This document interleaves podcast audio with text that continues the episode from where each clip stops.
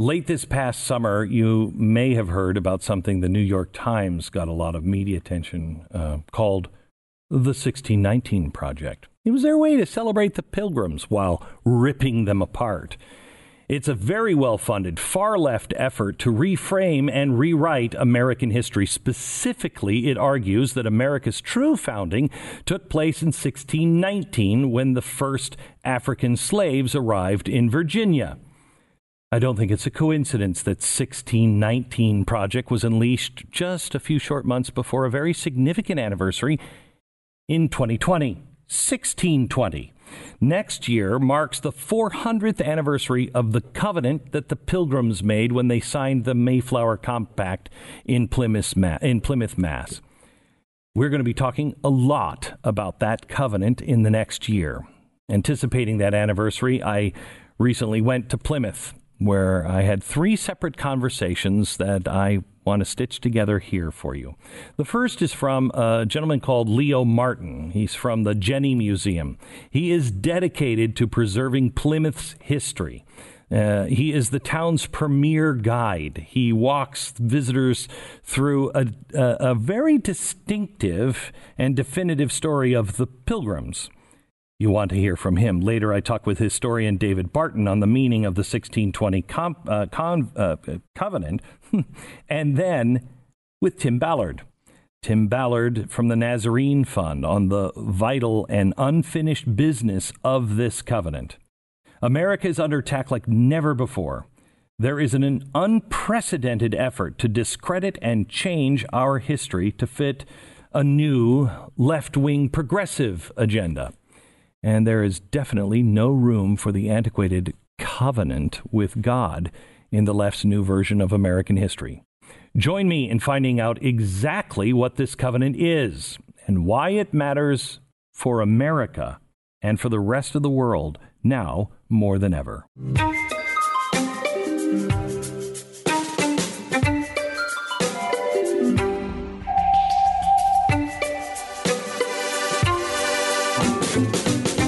Leo, you you live an interesting, difficult life. I think. I do. Yeah. Yeah. you admit it. I do. I love that. Yeah. You are here. We are in Plymouth.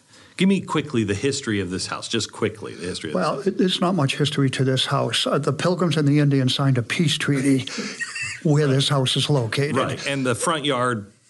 There was a little dinner or something. Yeah, a little thing called uh, Thanksgiving. Yeah, the first one. The first, one, uh, with the Indians and with the Pilgrims, and that's the significance of our Thanksgiving. Okay, so uh, and I want to get into it because you're this fantastic historian for this area, um, but it, it, this is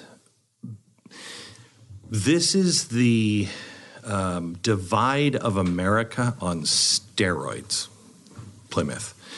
There are those who know what this is and revere it and um, are really working tirelessly alone to preserve and, and, and to put it up in front of people. And there is a great movement to do the exact opposite. I mean, I think if it wasn't for you and some of the other people in the community, that, that, that this might be these might be condos. They could be, Yeah, yeah.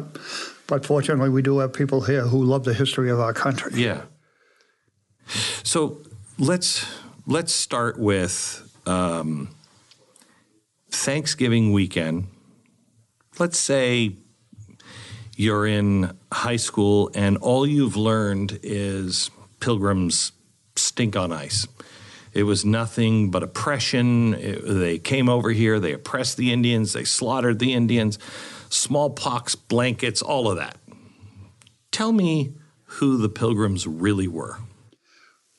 The Pilgrims were really people who are a product of the Reformation. And uh, they were, for the first time, reading the Bible. And as they read the Bible, they brought on a biblical worldview. And that's what they brought to our country So- a biblical worldview. So the Bible, so people know, was not read because most people were ignorant, couldn't read. Correct. And the churches over in England and in Europe, they were all controlled by the government. So they were they were really the government was dictating. The head of the the Anglican Church, which the Pilgrims had come from, was the the king or queen. Correct. And so it's a political organ, and I can't imagine going to a church like that, but that's where they came from.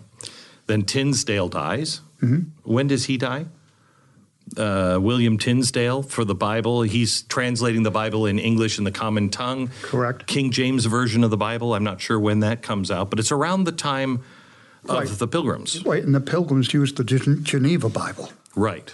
developed uh, in Geneva. And the difference between the Geneva Bible and and why did that play such a role here? Well, it played such a role here because, again, they were reading the Bible for the first time. What's the uh, unique idea behind the Geneva Bible? It was relatively easy to read because it listed chapter and verse. It was small, sort of. It was inexpensive, uh, and one third of the Geneva Bible was footnotes. So it was virtually the first study Bible. And these people could relate to it. Now, imagine from this time on, before, you have to have someone intercede between you and God, king, bishop, priest. Mm-hmm. Now you don't have to do that. Mm-hmm. Now you can read the Bible and you can talk to God yourself.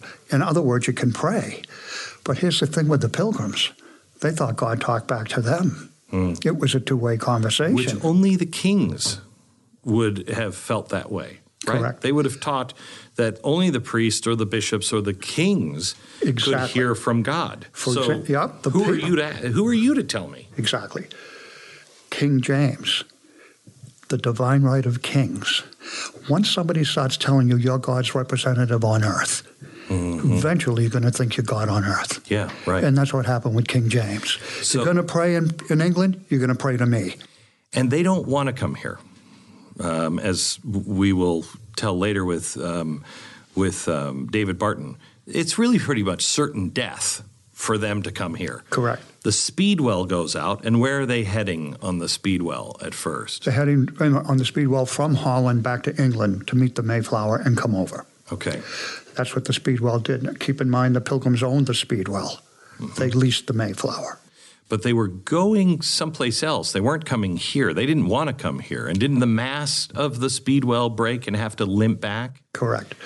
Uh, so, uh, well, what actually happened with the speedwell is the captain didn't want to come. right. Yeah, so he put oversized sails on the boat Okay. so that uh, it would shake the timbers and cause the boat to leak. So the boat leaked twice, so they had to turn back twice. Eventually, the speedwell was repaired and it was used for about seven more years. Right. But the captain wanted to bail out on the trip. And when you see, because they just built a new Mayflower here, yes. I would never get onto that ship. Never. That's insane to get on. It's a lot smaller than you would think it is. Yeah. Uh, That's actual size of the Mayflower? Pretty much, yeah. That's about That's what it was. nuts. With 102 passengers, about 30 crew members, and two dogs Holy cow. for 66 days. That's insane. Yeah. And so they come over here and they land just across the street, Mm-hmm. Plymouth Rock. The, the plank comes down on that rock. Well, what actually happened is the Mayflower stayed offshore uh, about a mile or so, and they came in on a boat called the Shallop, a 30 foot boat with a mast and a rudder. They came into Plymouth and they stepped on Plymouth Rock off of the Shallop. But this was not the first land that their feet touched. No, it is not. Where did they first land? Well, they landed on the tip of Cape Cod in Provincetown. If you've ever been to Provincetown, you might notice it's a bit sandy. Mm-hmm. Yeah, not a really great place to build a plantation. Right. So what they did is they put the shallop together that they carried on the Mayflower, and they explored Cape Cod for a place to stay. When they found this place, our river, right out here, they stayed here because the river gave them three things they had to have. The first is water power. The second is fertilizer. That river fills with fish, and it is spring fed, so they had fresh drinking water. Keep in mind, uh, fertilizer are herring. Herring live in the ocean, but when they spawn, they spawn up in our pond. So every spring they migrate by the mill. The pilgrims take them out of the river, put them in the ground, fertilize, and grow the corn. Uh, by the way, Glenn, they did go upstream for six weeks this spring. We had a little over 230,000 fish go up the river. Wow. Yeah. Wow. For six weeks, you can't see the bottom of the river. That's amazing. Yeah. So when they come here, first don't they don't they hit someplace where they hit it on Saturday, and they can't. They know they're not going to stay there, but because it's the Sabbath the next yeah. day. Where where was that? Well, keep in mind they came in on the Shallop coming through Pl- Plymouth Harbor. Okay. And they got caught in a nice storm. The mast broke on the Shallop, the rudder broke. They rowed the boat up onto an island called Clark's Island. You can see it, it's right out here in the harbor. The next day they repaired the boat. The next day was Sunday, so they had their first church service on Clark's Island on that Sunday on another rock called Pulpit Rock. Pulpit Rock? Correct. If you go down the Cape uh, nowadays, there's almost a pulpit rock in every town because there were no buildings back then, so all the sermons were delivered from a rock, and they became known as pulpit wow. rocks. Now, Pulpit Rock out in, on Clark's Island is 30 times the size of Plymouth Rock.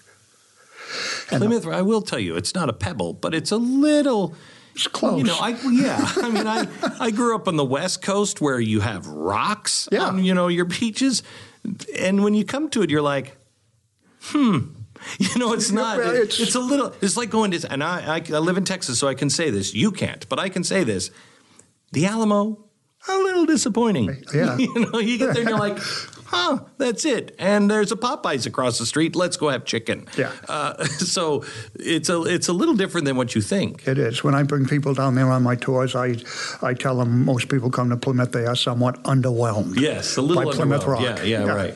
So, but um, and people don't even know about. I mean, in this area, they don't even know about Pulpit Rock. Correct. Right? Yeah. Uh, there used to be. I think there was. Didn't they used to have a a ceremony every year that I think oh, you were disin- weren't you disinvited from that at one point? Oh, well, on occasion. On occasion. yeah, I, um, but also keep in mind, Pulpit Rock's difficult to get to. If you go yeah. out there on the island and the tide goes out, you stay on the island. Yeah, you okay. can't get off. Okay. So it's hard to put tours out there too. Right. But it uh, it's a great, great place, a great location, and I believe we'll be doing hopefully some things out there for the 400. So um, the pilgrims come here. Mm-hmm. They come right right there off the boat. They for a while they live on the Mayflower Correct. in the winter. Right. It's cold here. Very cold. I can't imagine how many died. How many were left by uh, uh springtime? Of 102, uh, 51 died, exactly half.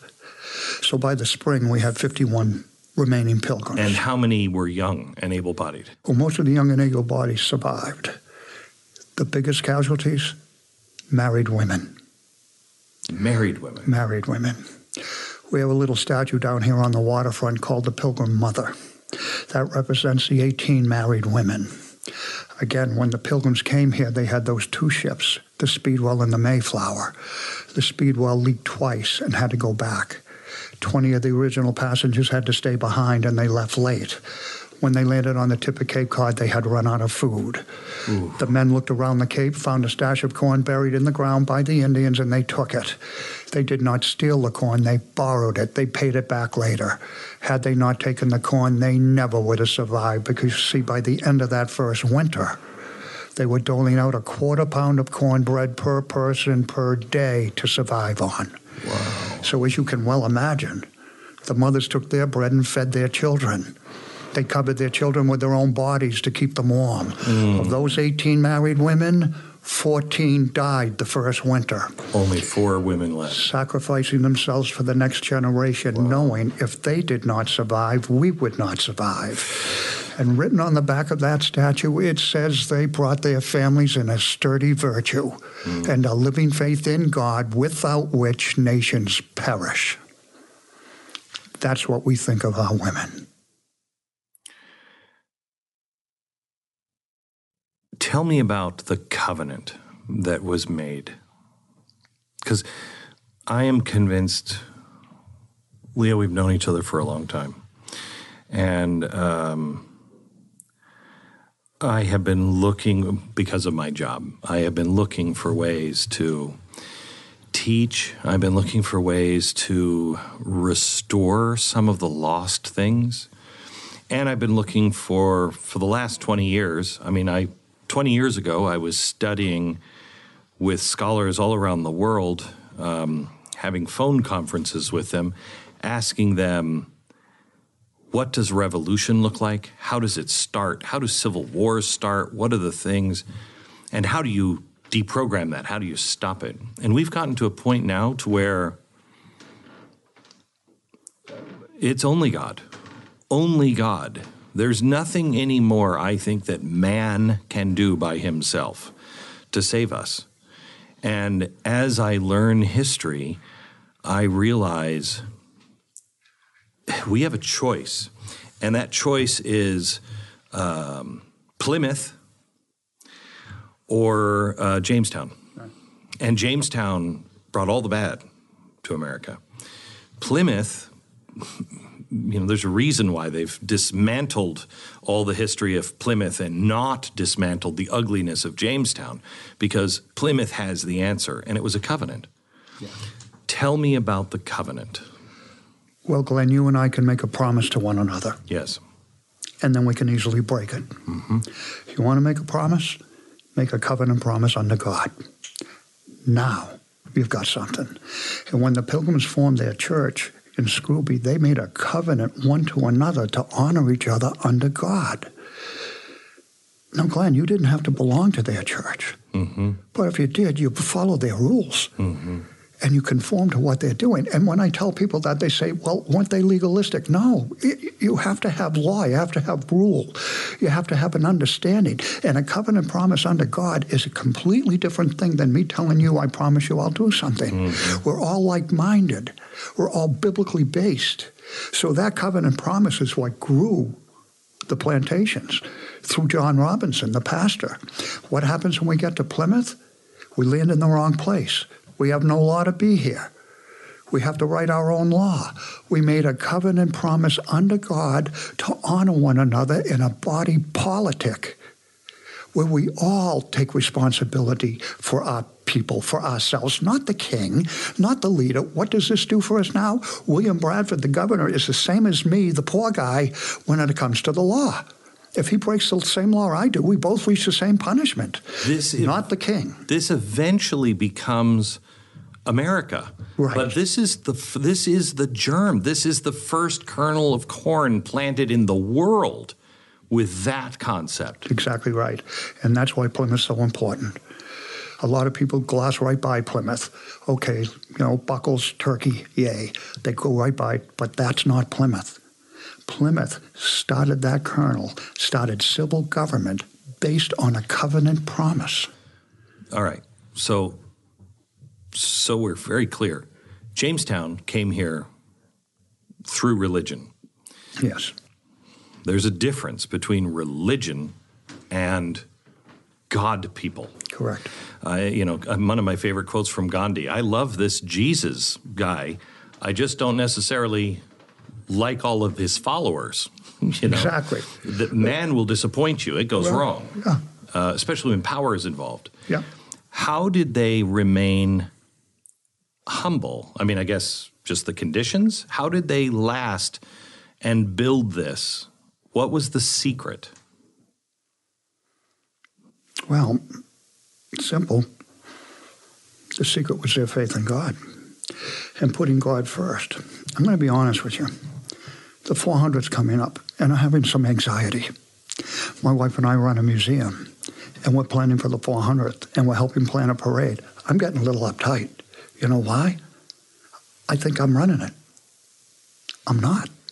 God is. And as soon as I put my eyes back on God, then we've got something. Now, we talk a lot about the, the, the first Thanksgiving. Did you, did you know we had a second Thanksgiving? Where I have my museum is on a river. One side of the river is where Hobbamock's village was, the Indian village. On the other side of the river is where the plantation was. Now, the Pilgrims went from socialism to capitalism. They changed the world, and they, after starving to death, they never had a starving day after that, except they had a drought. That drought lasted two months. All their crops wilted. Mm-hmm. On a Wednesday morning in July, 90 degrees, not a cloud in the sky, Governor Bradford turned to his people and he said, I want to get on our knees and I want to ask God what we've done wrong. And they began to pray. Not a cloud. Noontime, nothing. Two, nothing. Four o'clock, a little cloud right above the plantation. By six o'clock, it began to rain. And I do not mean the kind of rain we're used to here in Plymouth, the nor'easter, where everything gets knocked over. But a soft, gentle rain fell on Plymouth Plantation for two weeks. Mm. And the crops were saved. Mm. Somebody went up to Governor Bradford and said, Governor, what'd you talk to God about? What'd, what'd you pray about? He said, Well, you know what? Maybe, just maybe, we were no longer humble. Mm. We thought all the success we were having was us. And there was a visitor there when that took place. That visitor's name, Hobbamock, the Indian chief. Hobbamock went up to the governor. And he said, Governor, I like your God. I just watched him save your crops. Mm. And Hobbamock became a Christian. And that is when he built his village next to the plantation. Mm. So he could be closer to his Christian friends and his Christian God. There is a difference. And it's a governance from the inside out. Um, a covenant is an if then proposition. And the pilgrims were driven by their family and raising their family to God um, and raising them um, and, and really just concerning, they had small vision, mm. if you will. Instead of the big vision of, hey, let's go over and build a country, they said, let's just, I just want to go and worship God with my family. Correct. So they had this small vision, but that kept them on the, if I do these things in a covenant, then God will do these things. Too many people right now, I think, are looking for God to save us, or man to save us, or a politician to save us. And they think that if we just start to ask God, but that's not what Bradford did. He didn't ask God for rain. He asked God, what? What did we do wrong? Right. Where have we gone? We are, we are not humble. How have we not recognized you? Exactly right. And when they do that, and the point is good that it's in the family. The difference between us and Jamestown, we came as families and that family, they learned in the family. Now imagine you're going to come over here on that ride, on that boat. Can you even imagine that? But the men in that group were making that decision to come here the children had no decision at all. Yeah. They had to come. Yeah. But why did they come? What was that? Because the men had a covenant relationship with God that they would pass that down to the next generation. And that generation had to hold on to that. That was their hope to come here, that they would get that same thing, that their parents, godly parents, were taking care of them in the best way they could. Tell me about the the struggle to even do the parade, uh, to talk about this truth here. Tell me what, tell me what it's like having a museum that will talk about God. It's interesting. uh, yeah, to say the least. My wife and I uh, do it six days a week, and uh, I actually dress like a pilgrim. I walk around Plymouth dressed like a pilgrim. Everybody knows who I am, not because I do what I do, because I dress weird, and uh, and I'll be honest with you, a lot of people of faith come visit us. Uh, on TripAdvisor, we have a strong standing on TripAdvisor, and they tell the message that we tell. So we get mm-hmm. a lot of mm-hmm. Christians in, mm-hmm. and uh, but we also get some pushback. Uh, there's no doubt about it with people who are not happy with our story, and we do get pushback. But our job is to show people what a wonderful place Plymouth is that our country was founded on biblical principles here in Plymouth. And for the most part, people appreciate that. There are some people who are in some sort of positions of authority uh, that think we ought not be doing what we do. And uh, but that's okay. Pushback's good because if we didn't have pushback, we wouldn't be in the game, and we're okay being in the game. Thank you for everything you do. My pleasure. God bless. God bless you. So, David, on this street, this is lot number one in America. Yeah. It's unbelievable. It's crazy. Mm-hmm. Um, and, you know, we know what this house sold for 10 years ago. And it's a crazy house because it's so inexpensive. And yet, the first Thanksgiving happened on the front yard, mm-hmm. right here. Right here.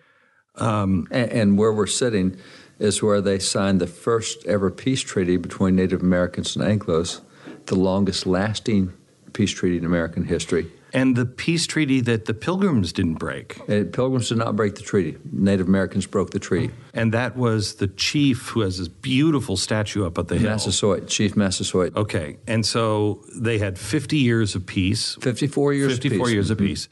And why was it broken? It was broken because Massasoit's grandson, his name was Metacom. He had the English name King Philip, so we call it King Philip's War. He declared war against all whites, all Englishmen, all settlers, and all colonies. Because we not were just here, because torturing them, or well, Christian missionaries. He objected to Christian missionaries because he said they're changing our culture. Right, but weren't Christian mission? I mean, Squanto was here. Was a Christian. and he, and he was a Christian. He was a Christian, and so At least he, he made that declaration at the end of his life. He, he asked William Bradford, I want to go to the white man's heaven. I, want to be with you guys. I, want, I want to go. So we assume. So, um, and they were for 54 years around Christians with the Pilgrims. Why all of a sudden Mm-hmm. And the there trouble? were 3,600 Christian Indians here in Massachusetts at the time. So they're in trouble because the Christian Indians were saying, you know, you, you really need your lifestyle to reflect your belief. And this thing about torturing your enemies before you kill them, and, what they would, I, I've got the accounts out of the books, but they would disembowel them, make you hold your own guts while you're dying. Why? Um, that was just what you did to an enemy. Uh, that's that's the culture of the Indians. Was you really butcher your enemies. And, and by the way, when Columbus landed here, as much as we like to blame Columbus for stuff, when Columbus landed in America, academics tell us that between 20 and 40 percent of, of Native Americans were slaves to other Native Americans. That's before Right. any Anglo arrives. Right. So the culture, the Indian culture, was one of slavery, one of, of torture. The Christian missionary said, "You don't need to gut people before you, you, you do this," and that's where Philip objected. Metacom, he said, "You're changing our culture. We've had this culture for hundreds of years. We don't want our culture changed," and so they launched surprise attacks against all the whites they could find. They they they went. They even burned down Roger Williams' home in Rhode Island, and he had been an advocate for Native Americans. He bought all of his land from Native Americans here in Plymouth. Uh, the, the Plymouth governor um, said there's not a square foot of land we we own, but what we didn't buy with the deed from the Indians. So the Indians, the Pilgrims kept their word. They had great relations until Metacom says, "You guys are messing with our culture. We mm-hmm. don't want to lose our culture. We like torturing people," and so that's where the treaty got broken. And that resulted in King Philip's War, which it's the highest casualty rate of any war in American history Over the Civil War. over the Civil War, highest percentage of Indians killed, highest percentage of settlers killed by percentage of, of any war at, at that point in time, uh, of any war we've ever had. So it was a brutal war, lasted several years, and it ended when other Indians killed Metacom. It was not the white guys who killed him. Because when Metacom went after the Pilgrims, he also went after all the converted Indians because he didn't like the Christian culture changing their culture.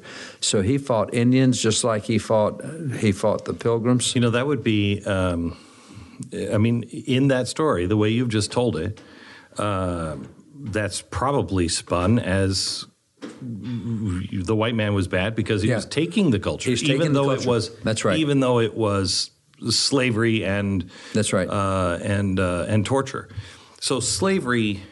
Did it happen with the Pilgrims? Did the Pilgrims have slaves? I cannot tell you how significant the Pilgrims are to so many things we believe today that we didn't know where it came from. Okay. One is slavery, because you have slavery get started in the Jamestown colony. It starts in Virginia. Um, one of the indentured servants there, uh, a guy named Anthony Johnson, and and I don't think most folks know what an indentured servant is today. But you know, back, it, it, it- let me just explain it quickly. It's uh, um, basically I I need a job or I need to move over here uh, to America from England.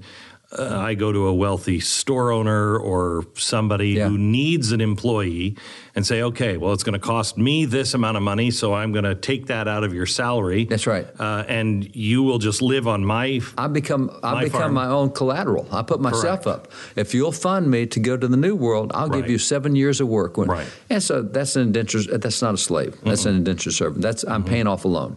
So a black guy named Anthony Johnson came here as an indentured servant, became prosperous, wealthy. He started funding other indentured servants, and one of the indentured servants that came was a black guy. And Anthony Johnson said, "This guy is so worthless, so lazy. I'll never get my money back ever for him."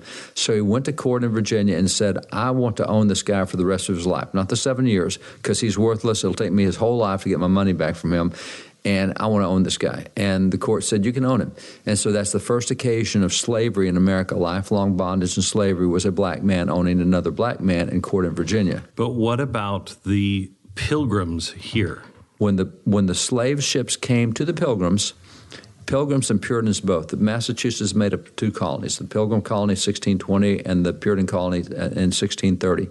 When the slave ships arrived here, they said, "Oh no, no, no, no!" What they did was they imprisoned the slave owners, and they freed all the slaves. Mm. And so Massachusetts has always been the first birthplace of abolition in America. This is where all your major abolitionists came from, whether it's John Quincy Adams, whether it's Charles Sumner, whether it was Frederick Douglass, who spoke for the Massachusetts Abolition Society. This is the birthplace of freedom and anti-slavery is Massachusetts, and it came from the Pilgrims, and the Pilgrims had lots of Bible verses to point to on why this was wrong. So the Pilgrims give us this this equality position, if you will. And it's up in this New England area that you have your first blacks elected to office way back in 1768. You've got all this equality going. Uh, as a matter of fact, uh, black congressman from Massachusetts in the Civil War said there's never been a time in Massachusetts when blacks could not vote. You know, we, we know so much about the South and the oppression of the South. We hear little about what happened in this land of the Pilgrims, and that they really started freedom. They also they also started um, economic freedom. They started economic freedom. Two houses up Yes. from this house, up this little street, is the what was it called? The common house? Common house, common, Common storehouse, house, common okay. storehouse. And explain what that was. Because they were socialists. They were socialists when they first came here. They- And socialism can be okay. I mean, morally speaking, if it's voluntary. Uh, if, if you and I want to say, "Hey, let's just share what we've got," okay, we can do that. We can Mm-hmm. argue that the early Christian church did that in Acts two, but it was not government coercion. When the government Mm-hmm. no, starts putting power a, to it, Yeah, once somebody puts a gun to your head and says you will participate, That's right. Then it's That's different. Totally different. And, and so what happened was, as a congregation, they came over and they said, "We just want to take care of each other." All right, I, I buy that. You got 55 people out of the same mm-hmm. congregation, 102 pilgrims. Let's let's share together. So what happened was they shared things. They had a common storehouse, but the problem was. It took them about two years to find human nature is because if you look at the picture of the pilgrims hanging in the rotunda of the Capitol, you can go online and see it really easy. You see a bunch of old guys, you see a bunch of kids, 27 kids. Mm-hmm. You see a bunch of women, and you only see six or seven able bodied guys, maybe in their 30s, maybe in their 20s. Mm-hmm. And so when sickness hit the pilgrims, because they're sitting out in that harbor inside a ship for months while they're trying to build houses here in December, January, February, and, and all before the women die. I mean, it's just brutal time. What happens is you get six or seven guys doing the work for 102. And no matter how much work they do, everything they do is shared with everybody else. So they noticed Governor Bradford said essentially guys started calling in sick. You know, I, I don't, I, I'm too sick to go work today because he's still going to get a share whether he works or not. And so they they learn from human nature that they they needed to break that up. And so and taking the principle from 1 Timothy 5 8 that if you don't provide for your own household, you're worse than an infidel. They said, "Oh, we're providing for everybody else's. Let's provide for our own." And so they, they broke it up and they gave land to everyone because they bought the land from the Indians at the price set by the Indians. That was part of the great relations they had. And they said, "You got your own land, make it work, make it produce." And you know what? I'm not a good farmer, but I am a good barrel maker, and I'll trade you one of my barrels for three three bushels of wheat or whatever. And so this free enterprise system starts going where that whatever I'm good at, I can trade with others to get stuff. I I need a pair of hinges from the blacksmith. I, I I need a coat from the hunter, whatever it is. Mm-hmm. And so by 1627, they actually built a trading post here, and that is the first free market system thing that happened in the New World. Because Jamestown Colony was completely socialistic, run by the government, and it was government coercion. Uh, they had a voluntarily voluntary socialism here, but they broke that up pretty quick after only two years. And then by the time you get to 1627, they've actually they're engaged in business and they're trading with Indians and they're trading with other ships that come to the to the shore and the mm-hmm. beach. And so they've got a business going and they become prosperous. And after those first two years, when they abandoned socialism, they never again had economic want in Plymouth. They got out of all economic want. Their whole colony turned around. What's the difference between the Pilgrims and the Puritans? Uh, they both theologically believe the same thing. They're children of the Reformation, and, and they were all part of the Church of England. But what happened was the, the pilgrims said, you know, that church is so corrupt, we can never reform it. I mean, I can't even imagine Church of England, and this is why Europe and England are so atheist now.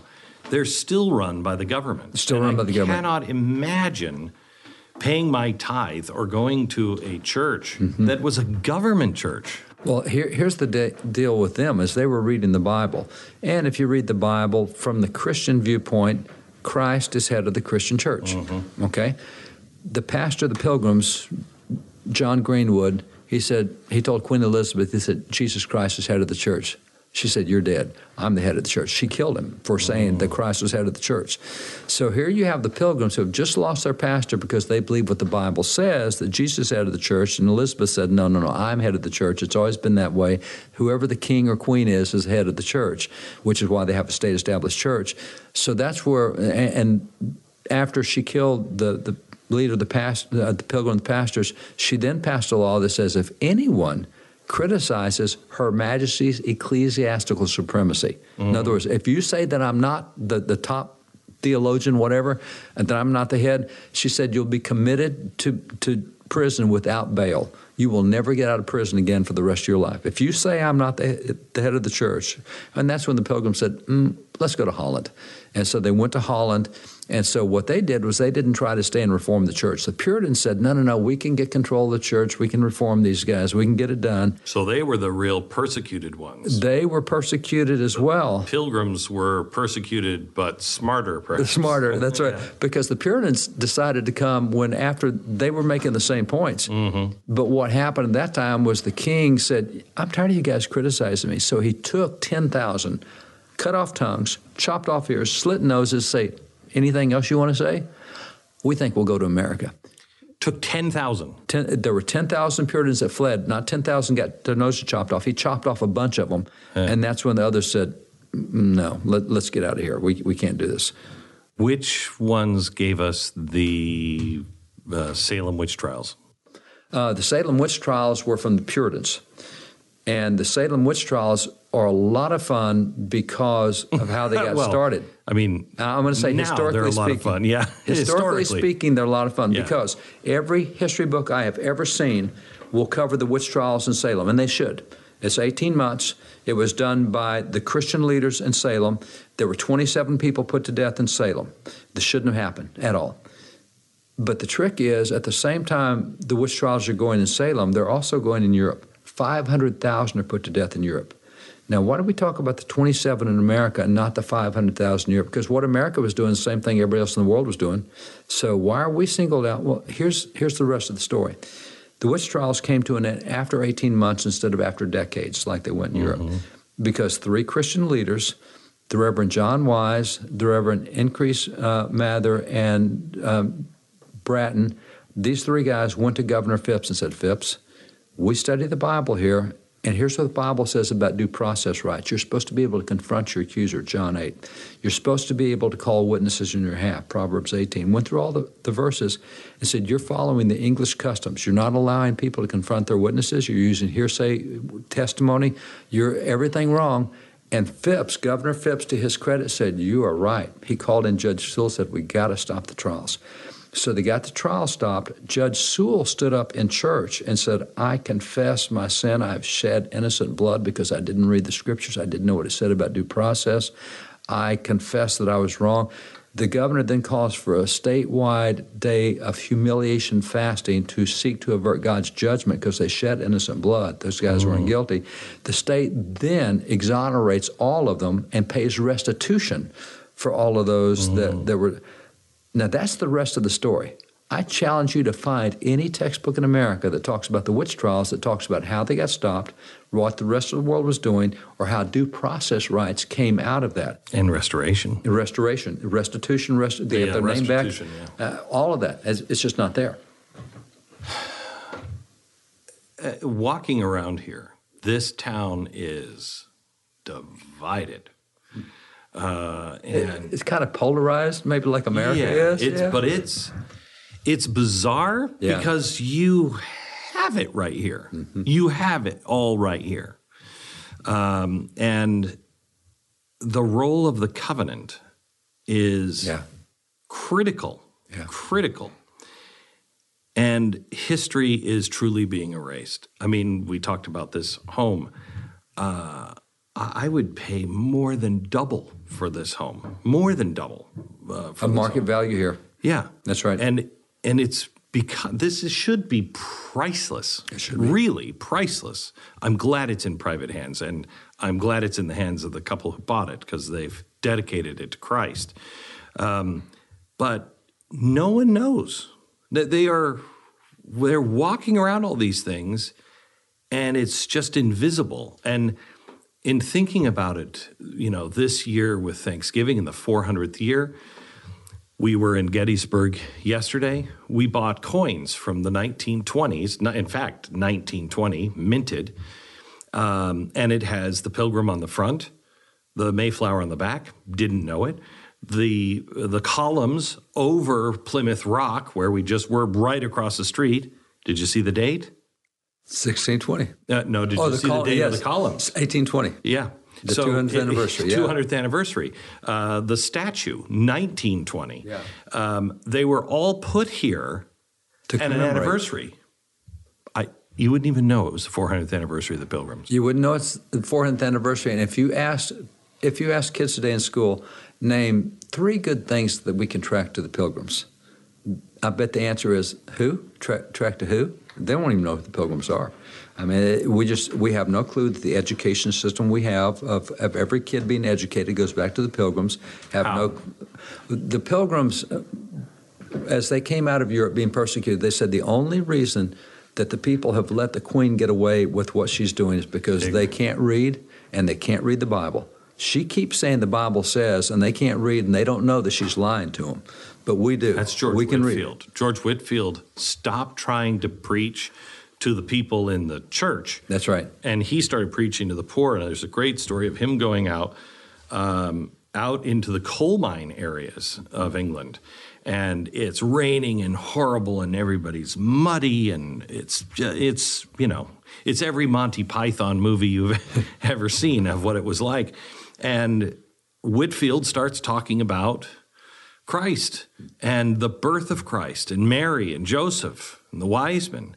And one guy in the back says to uh, probably his son or grandson, I remember my grandmother telling a story like this. Yeah. They didn't have they didn't know it. any clue. That's right. None of it had been passed down. And, and, people couldn't read, and it's a whole lot easier to be a monarch and a tyrant if, you, if people can't read, because you can tell them what the, it is. And again, the churches were established to serve the taxpayers. That's right. You didn't you didn't get a seat in the church unless you paid for it. Paid for it. That's right. right. So if you weren't this a is a revenue source for the government. Yeah, this that's all it was. That's right. So it was all political, and they didn't care. It's it's almost like Germany. Play the organ louder so I don't hear the train. Yeah, with the, Sing the louder. Jews being killed with the Nazis. Right. Yeah, exactly. Sing louder so we don't hear the people who are starving in the streets right. right. outside the window. Yeah, and, and so the Pilgrims said, look, everybody's got to be able to read. So common education goes to the Pilgrims, uh, civil rights goes to the Pilgrims, private property, land ownership goes to the Pilgrims because the king said, it's my land in America, you Pilgrims can be there. They said, no, no, it belongs to the Indians. They purchased the land from the Indians, one of the first things they did. Uh, treaty, racial civil rights, equality, it goes to the Pilgrims. I mean, we can just the free market system, that what we call free market economics, Pilgrims had that 150 years before Adam Smith wrote about it. So there are so many things we track to the Pilgrims. We just didn't know it came from the Pilgrims. Share one last story. The story of a guy who lived his life of really no consequence mm-hmm. that came on the Mayflower. There's a house right up the road. It's called the John Howland House.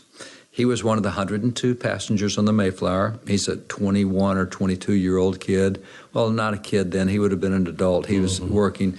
But average lifespan back then was about 35. Um, at, not for the Pilgrims. Not for I mean, the Pilgrims. At the time the founding fathers signed the de- the Constitution, 150 years later, it was 33 years old at that point. Wow. So you're talking a brutal life back 150 years before the founding fathers. Wow. So they come across. He is by himself. He doesn't have a family. They attach him to a family.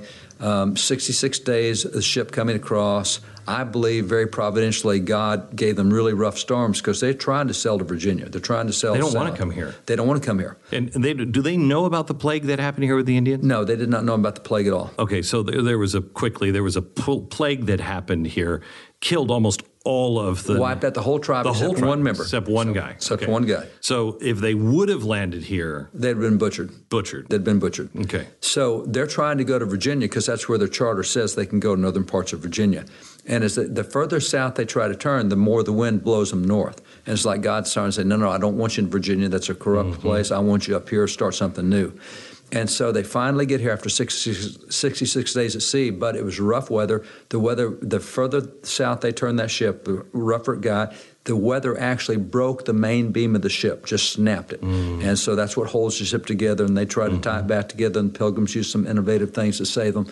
But 66 days and they're below deck most of the time, and you're retching and throwing up your guts, plus all the excrement and everything else. Oh, and, and, you've got 30 crew members, and they spent time below deck because it's just too rough up on top. So every once in a while, you try to go up and see what the sunlight looks like. And this kid, John, John Howland, went up on deck and got swept overboard by a wave. Number one, you didn't swim back then. Number two, even if they had known he got swept overboard, they could not have stopped the ship. No. Number three, if you could have stopped the ship and sailed it back to him and taken an hour, he's dead by then. Mm-hmm. As it turned out, there was a rope trailing along in the water, and he managed to grab that rope, got back up on top side, saved his life. He's an inconsequential guy, we think. There's no big place for him in history. He didn't do anything significant when he got here. He lived, he married Elizabeth Tilley, they had 10 kids. Their kids had kids. Now, now this is a guy that should have died. He didn't. As a result, one million Americans now track themselves to John Howland. They're his mm-hmm. descendants. And whether that be A-listers in, in, movies like Humphrey Bogart, or whether you want to say the Baldwin brothers in Hollywood, or whether you want to take three presidents, or whether you want to take athlete, I mean star athletes, uh, Joseph Smith, founder of LDS, all these guys go back to John Howland. If that guy had died at sea like he should have, think how different America would be today with one life different. And you know, I kind of liken that to abortion or anything else. The one mm-hmm. life, maybe that was the one life that was going to do something significant. You just never know the value of one life. We were talking um, earlier today about thinking small. Mm-hmm. They didn't think big. They weren't over here thinking we're going to build a nation. Yeah. They just wanted to build a few houses. That's right. And they worried about and paid attention to what they were doing in their life. They and, wanted to raise their kids in a godly fashion, which they could not do in secular Holland, they could not do in England. Their thing was strong families. We want strong families. We want those families to build a community that will be strong.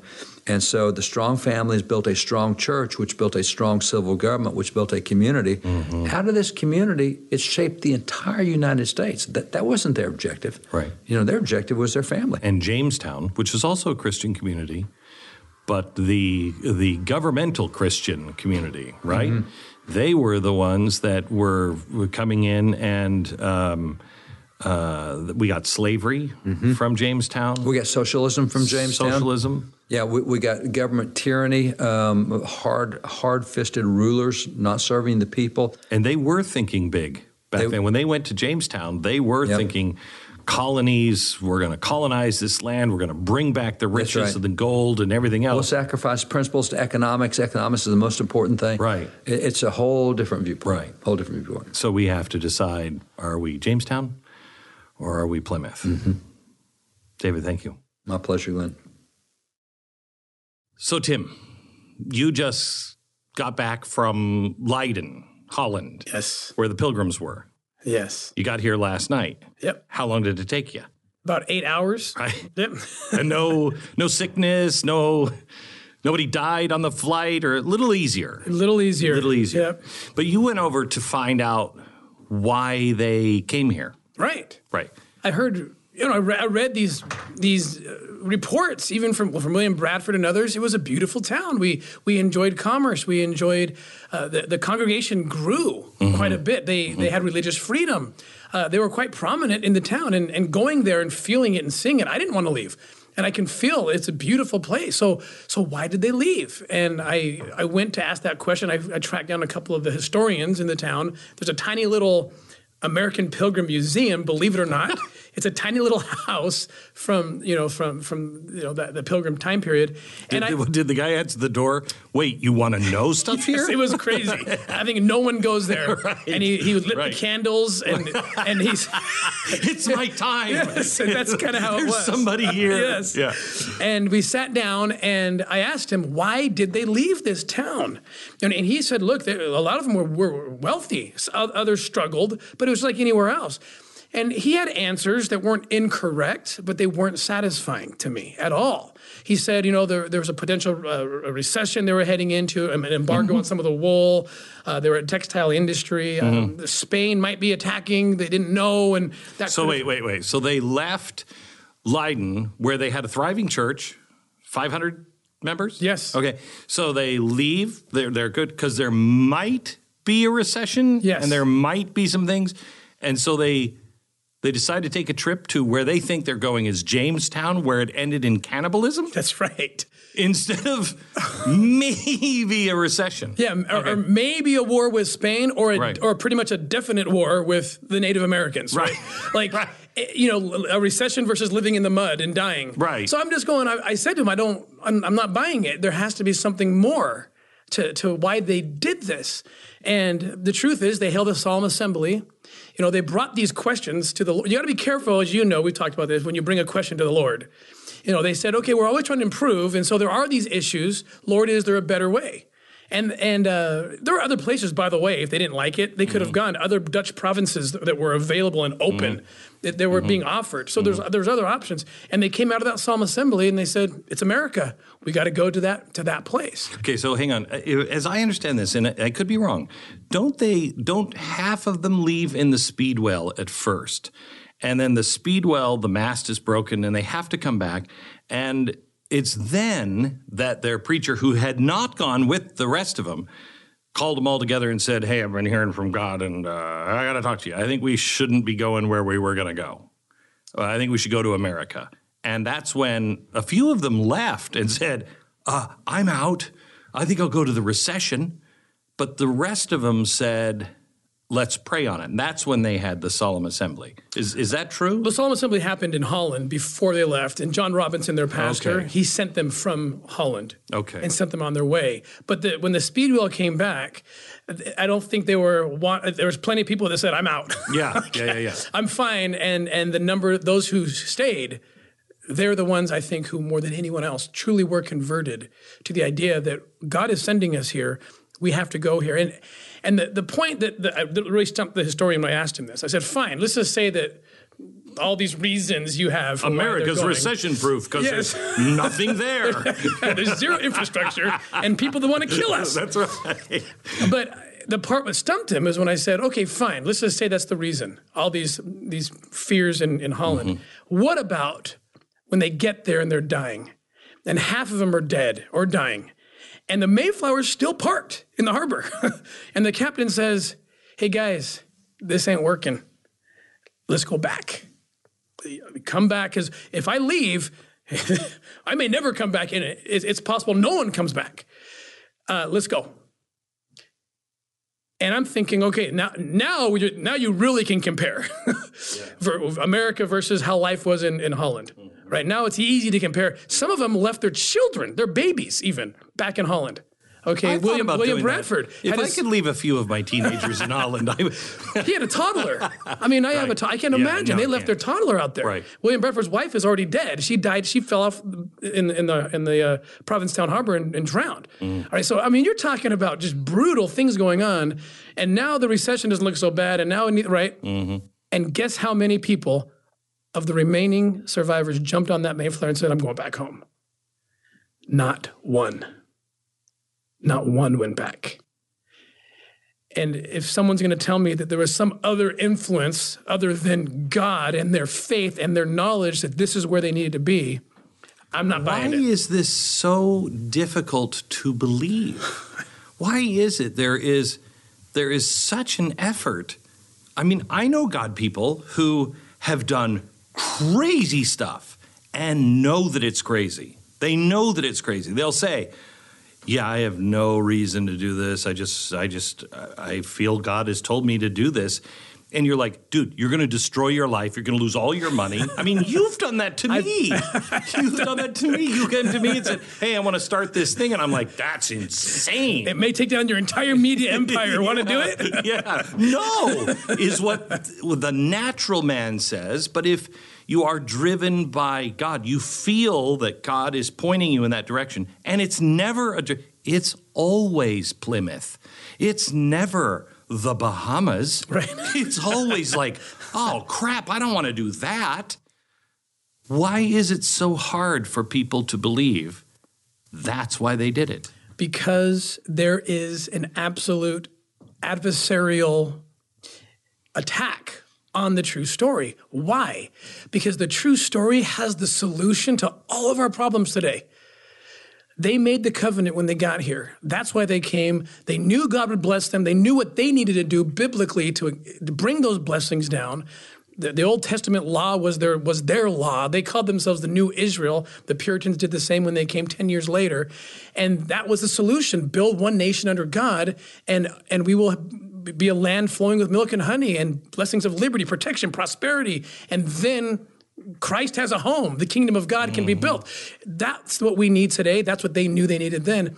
But if we can hide that history by any means possible, then we will lose the solution. And so I truly believe it's an adversarial attack from the, from the dark side and influencing as many people as possible to destroy this history, which is the key to our salvation today. And when they were when they're coming over, they they they read their scriptures, and who was it that says, "We will be a byword. We will we are to build a shining city on the hill, That's John Winthrop. and if we don't, what? If we don't live by how we're supposed to live, We'll be swept from the land. Right. It's not going to work. He, he, he, he, does, once again, he, he's the Puritan leader that brings the, the Massachusetts Bay Colony and says the same covenant. says This is the ancient Israelite covenant. We, we obey God, we are obedient, and we will prosper. If we don't, we're a byword and we're gone. and it's not. Um, uh, let me get technical, th- theological here for a second. So I want to make this clear. It's not replacement theology. No, no. It, it, it, it's not that they thought they were the Israelites. This was the same journey, a continuation of God's people, but that didn't make them the Israelites. But they saw this as their journey across the Red Sea, right? That's right. It was an extension of, of the story of Israel. It's the the next chapter, the, The New next- Testament the next chapter. of it. Exactly. Uh, I'm leaving here to go see the monument, uh, and it is hard to get to. It is kind of hidden. You know, there's monuments everywhere here. um, and this one, I'm so excited because I've heard of. I'd never heard about it growing up, uh, and I started hearing about it from from Leo about oh, 10 years ago, maybe eight years ago. You have been up there several times, and it is the secret of America. What does the monument say? What is it? The monument, first I'll say it's probably the most sacred place, maybe one of the most sacred places uh, in America. Uh, the spirit you will feel there. I promise you, I know what you're going to feel there when you get there. It is a monument to God and covenant and faith. It, it explains the entire, and you have to have Leo Martin give you the tour, by the way, okay. to pull out all the sim- symbolism. Uh, it's it's it's who the pilgrims were, morality, law, education, and and most importantly, the central figure is the figure of faith, pointing to heaven with the Bible in hand, that ancient covenant in hand, which is the law that will bring the blessings, and the entire the entirety of the monument is uh, is that it's that very secret that I'm talking about, the secret that will bring us salvation today. It teaches that entire thing. One of the most fascinating things that Leo Martin taught me um, was that in 1861, as the Civil War is getting underway, Abraham Lincoln wrote a $10 check to help. And That $10 was no little amount in, in, in that time out of his own pocket. He knew that monument was being built. He wanted to participate in it because he understood that he was fighting for those pilgrim ideals against Southern ideals born out of Jamestown gold, socialism, slavery versus God, covenant, faith. And that was one of the things that in the 1860s we were arguing about. That's right. 1850s. We, we, we wanted to know was America's founding town Plymouth or was it Jamestown? Right.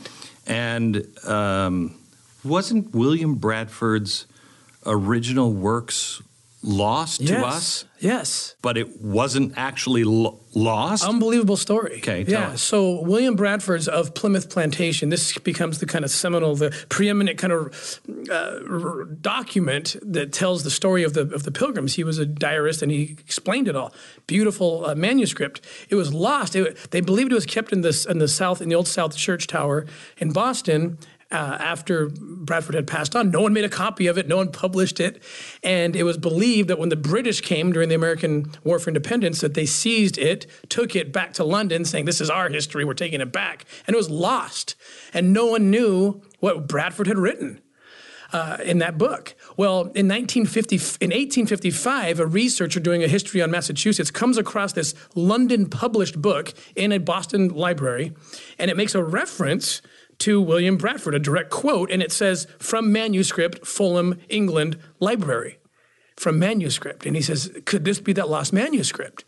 So he sends the correspondence over across the Atlantic and finds some friendly people back there. They confirm, they go to the Fulham Library, they pull it out. Oh my gosh, I am holding William Bradford's manuscript right here, the single copy left. And they make a copy of it they send the copy back to Boston. Little Brown Company publishes it in 1856. And now the world is exposed to what that monument teaches the covenant on the land through the words of that preeminent governor, William Bradford. And the book is published in 1856 and not a year too soon. It was providential, the timing, because four years later, we're diving into Civil War. And it's a war of ideas, Jamestown versus Plymouth. And the people of the North got to read that book and understand this is what we're fighting for in the end. We're fighting to bring this covenant back through the liberation of slaves. Which we'll end on just a sneak on that. Uh, I have, I mean, sometimes the Lord just won't leave me alone. Sometimes I think, you know, I'm like, hey, are you around? Other times he won't leave me alone. And one of those times has been in the last year, year and a half on the on this project, and everything just has kind of fallen into place. All of all of my friends who happen to be working on seemingly unrelated projects are not unrelated, um, and we're here in Plymouth because it is the 400th anniversary of the Pilgrims and that covenant. And it's that covenant, that small thinking I will do this, Lord. I will just do these things. And y- you will bless my life and my family because I do these things. And it's that which bore this nation. And I have felt that we needed to do another restoring event. And as I was thinking in the last few years of what is going to bring us together, you and I became friends. And I think I said this to you at one point, um, and I don't even know if you believed it, that Tim, slavery, that's the one thing that we can. I'd, I'd take, you know, Alexandria uh, Ocasio Cortez. We don't have anything that we can agree on. But I know I could go to her and go, hey, what do you say we work against slavery? and anyone who says no, you know, then we know exactly yeah. who you are. Everyone would say yes. And then Lincoln, I start doing stuff with the Lincoln Museum and Gettysburg, and I and I'm like, wow, you know, he never finished that work. We never finished it. And slavery is worse today than it ever was. So we've been talking along with David Barton, and why don't you just lay out a little bit of, of the idea? Well, it's it's time to take this hidden secret that was born here in Plymouth and and bring it back. The way Washington brought it back, the way Lincoln brought it back, and that is that there is a covenant on this land, and we need to renew that covenant. And this event, restoring the covenant, mm-hmm. will be that time. So it's going to happen next summer. We'll give you details soon, um, but it will happen next summer, and it's going to start here. It's not going to end here, but it will start here, um, and we will take you through the places where the covenant has been made, because it's been made that we know of at least three times. That's right. We know that it was made here in Plymouth we know that it was made in New York City with with uh, George Washington yes. on his inauguration day, right? And we know that it was the game changer of the Civil War with Abraham Lincoln. Yes. I just read a quote yesterday of him in Gettysburg. And he said something along the lines of I've always known I was a man of God. But until I went to Gettysburg, I did not know that I was a Christian. And it changed him. That's right. And it changed the course of the country. And did you know that when he went to Gettysburg, and few people know this, he sat, before he gave that speech, he sat in downtown Gettysburg with William Seward knee to knee, and he said, William, we need to reinstitute Thanksgiving as a national holiday. That's where the idea was born. And he said, write the proclamation. We're going to put it out. So it's every year, not just whenever we decide, every year. And if you read the proclamation, Glenn, of Thanksgiving, it is a it is a call to the covenant. He's very clear. What does Thanksgiving mean? It means we serve God and we repent of our sins. That's what he says Thanksgiving is in that proclamation that's released in 1863. I have since I sobered up in the 90s and started thinking about things. I've I've never thought that it was a coincidence that in America we have three holidays in a row. And most people look at them as like, ah, good. It's you know, I'm just it's it's Cookieville for the next you know six or eight weeks, um, and time off and time with the family. But that's really not what it is. These I've always called them the trilogy of holiday of holidays. The trilogy is Thanksgiving, Christmas, and New Year's. And because we we know this doesn't work uh, without all three of them because most people will concentrate on one holiday or another and then they'll get to New Year's and they'll make a resolution and it won't work. You'll be done with it. But that's because you haven't worked all three of them together. You haven't taken Thanksgiving and really said, Lord, thank you, and become humble enough to be able to see it's not you. And in fact, you've st- stood in your own way so many times. Our country is standing in the way of success. People are standing in the way of their own success because they think they're less than what they need to be, or they've made too many mistakes and they don't, they're not humble enough to look where the blessings really come from. And when you're in that point, you're on your knees, and here comes the baby Jesus who wipes everything clean. That's when you can start again. But if you're not thankful, humble, and understand why Christ was born, you can't start fresh. Wow. That's I think that's why Thanksgiving is so important and these three holidays launching into the 400th anniversary of this covenant is so important.